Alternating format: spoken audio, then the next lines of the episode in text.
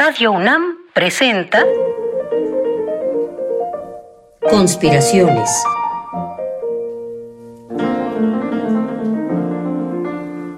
Bitácora de un admirador de Balzac.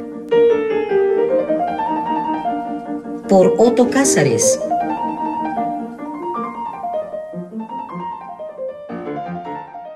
¡Taxi! ¡Taxi!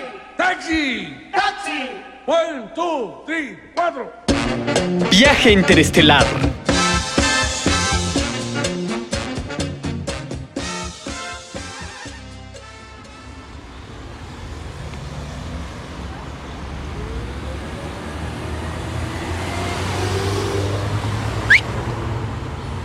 ¡Taxi!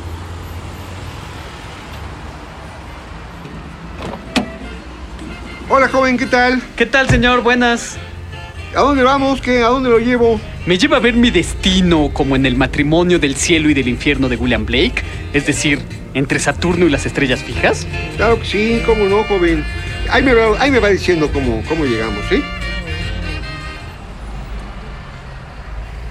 Siempre he tenido una fascinación por William Blake. William Blake era poeta, pintor, cuya poesía y pintura eran una forma de profecía. William Blake fue el mejor lector de William Shakespeare y también fue el mejor lector de John Milton. Pero no creo equivocarme si digo que el libro favorito de William Blake era la Biblia, sobre todo en la versión autorizada por el rey Jacobo que se publicó en Londres en 1611.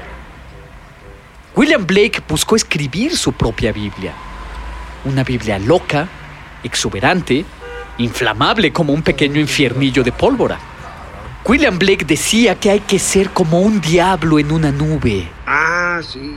Oiga, pero mire nada más, es que fue un diablo en una nube, no la quiero. Como un diablo en una nube con aullante quejido. Pues bien, William Blake escribió su Biblia inflamable a los 33 años de edad. A su Biblia la tituló Matrimonio del cielo y del infierno. En el matrimonio del cielo y del infierno hay una fantasía memorable, como las llamaba su autor. Un ángel se aparece ante un hombre para mostrarle su destino. Toma al hombre del brazo e introduciéndose en una cripta, descienden por la hendidura de una caverna.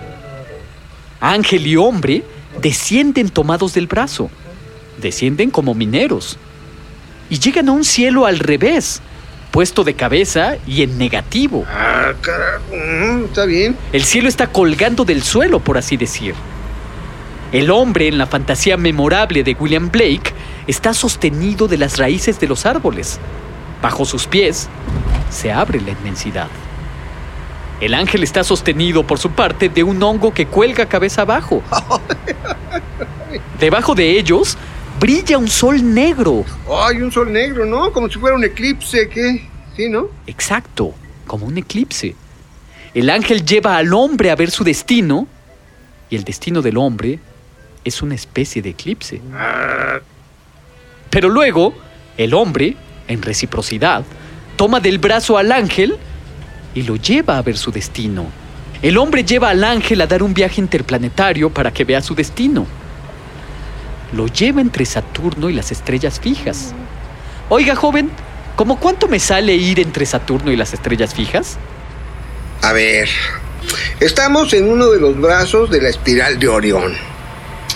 Entonces hay que subir por Marte, pasar el cinturón de asteroides, seguir todo de frente, ah, y pasar por entre las nubes de gas y polvo interestelar. Y ya, más o menos a la altura de Júpiter, cuidarnos de la órbita del cometa Halley. Y a eso de, ¿qué serán? ¿Qué serán? Unos 1.400 millones de kilómetros. Y ya, ya estamos cerca de Júpiter.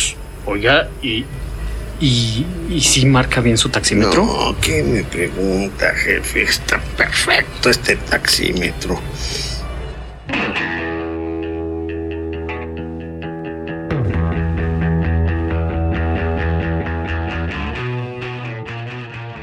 Entre Saturno y las estrellas fijas, el hombre abre una Biblia y, oh visión, abriendo una Biblia para mostrarle su destino al ángel, se abre una fosa profunda.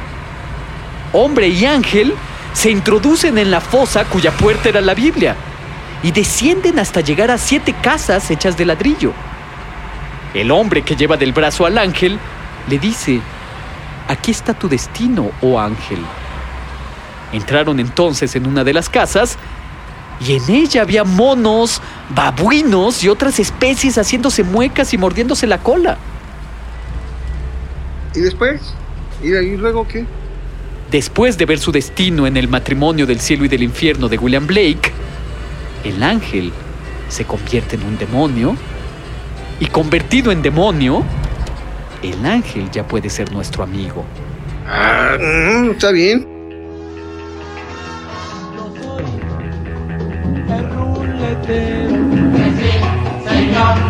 Ruletero. Yo soy el chafirete. Yo soy el macalacachimba. Yo soy el icuicui. ¿Y ahora dónde lo llevo, joven? Pues como cuánto me sale ir a la luna. Es ahí lo que marca el taxímetro. ¿Y qué le gustaría oír mientras llegamos a la luna? Pues póngase algo de música, póngase Radio UNAM.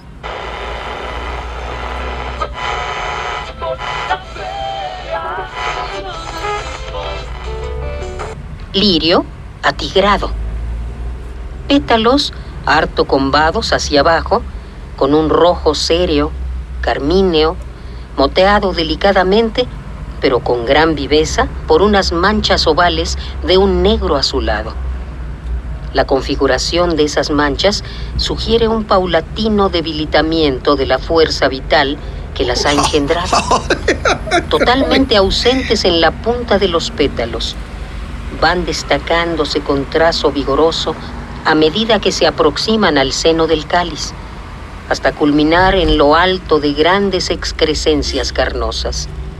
Estambres de colores narcóticos como terciopelo, caoba oscuro, cubierto por una capa de finísimo polvo molido. Su visión evoca la tienda de un mago hindú en cuyo interior suena una música iniciática. El lirio atigrado. Ernest Junger. Sin duda, leer a Ernest Junger es una experiencia interestelar.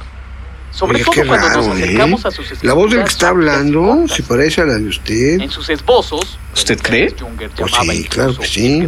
Si no, ¿para qué le decía? El autor nos comunica conocimientos interiores extraordinariamente acuciosos. Junger era entomólogo, poseía colecciones de insectos y plantas y las descripciones que aborda en sus escrituras, a pesar de tratarse de sensaciones metafísicas, si se quiere, tienen todo el rigor y toda la exactitud del estudioso de mariposas, como en la descripción científico-poética evocativa Oiga, que acabamos de escuchar. ¿y usted ha oído hablar de que William caso, Shakespeare no escribió la obra de William de Shakespeare? a estos conocimientos Ah, interiores de Junger ¿Cómo, cómo estuvo es eso como de que Shakespeare no escribió a Shakespeare? ¿Y entonces qué, mi jefe? ¿Qué? ¿Cómo estuvo eso? es, es que hay una enorme discusión al respecto. Mire, estoy leyendo este libro. los objetos de una colección. ¿Quién escribió Si a mí a me fuera Shakespeare? dada ¿Sí? la ¿Quién escribió oportunidad Shakespeare? ¿Quién escribió a Shakespeare? De John Mitchell. John Mitchell, ¿sí? antiguos se ve bueno, ¿eh? Se ve bueno. Está buenísimo, se lo recomiendo. Gracias. Mire, cuando se habla acerca de quién es el verdadero autor detrás de la obra de William Shakespeare, los especialistas, que son especialistas en rumores, se dividen en ortodoxos y herejes.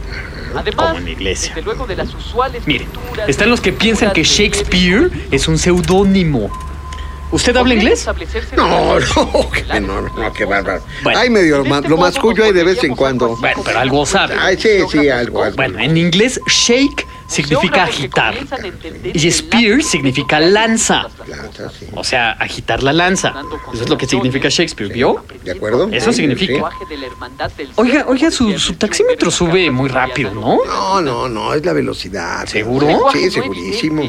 Este taxímetro está muy bien. No es cuota nocturna ni nada. No, no, no, explosiones nada. Me está viendo cara de extranjero. No, hombre, pero ¿cómo creen? que están como No, no, pólvora en todas Entonces fíjese, si Shakespeare es el que agita la lanza, el que agita la lanza es un seudónimo, ¿no? prendidas en su interior. Es decir, y aquí la pregunta es, ¿de quién es Hay que seudónimo? detonarlas. Sí, pues sí. Bueno, y ahí están estos ortodoxos este y heréticos.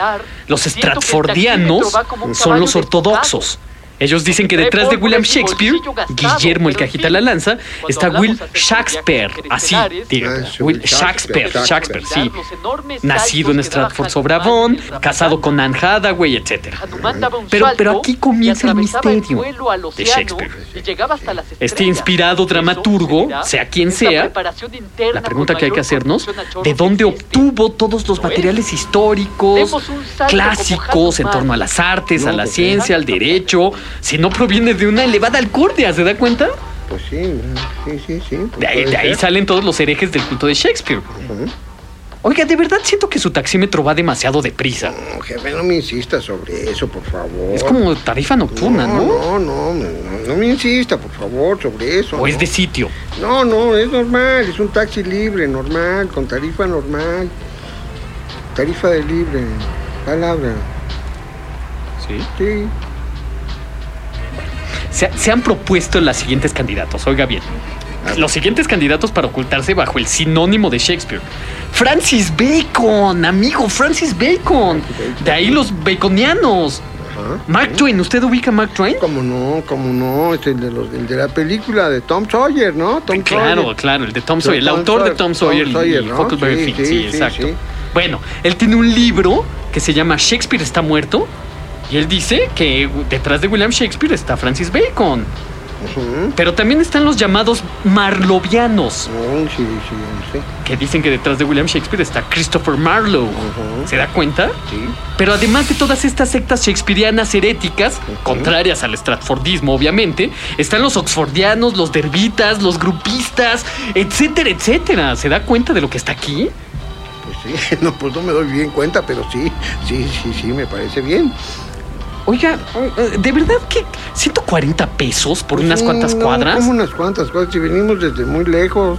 O sea, su taxímetro va como una locomotora con rabia. No, pero qué rabia, no, no, no, ni me diga eso. Oiga, no, ya no mejor puede ser. tan amigos como siempre y déjeme usted aquí en la esquina. No, si gusta lo dejo, pero Sí, no, sí, déjeme aquí. Me está usted timando. No, no, jefe, ¿cómo cree? No, aquí no es de opiniones, hay un hecho muy concreto que esté en ese taxímetro. No me diga. A ver, a ver, aquí en la esquina está bien.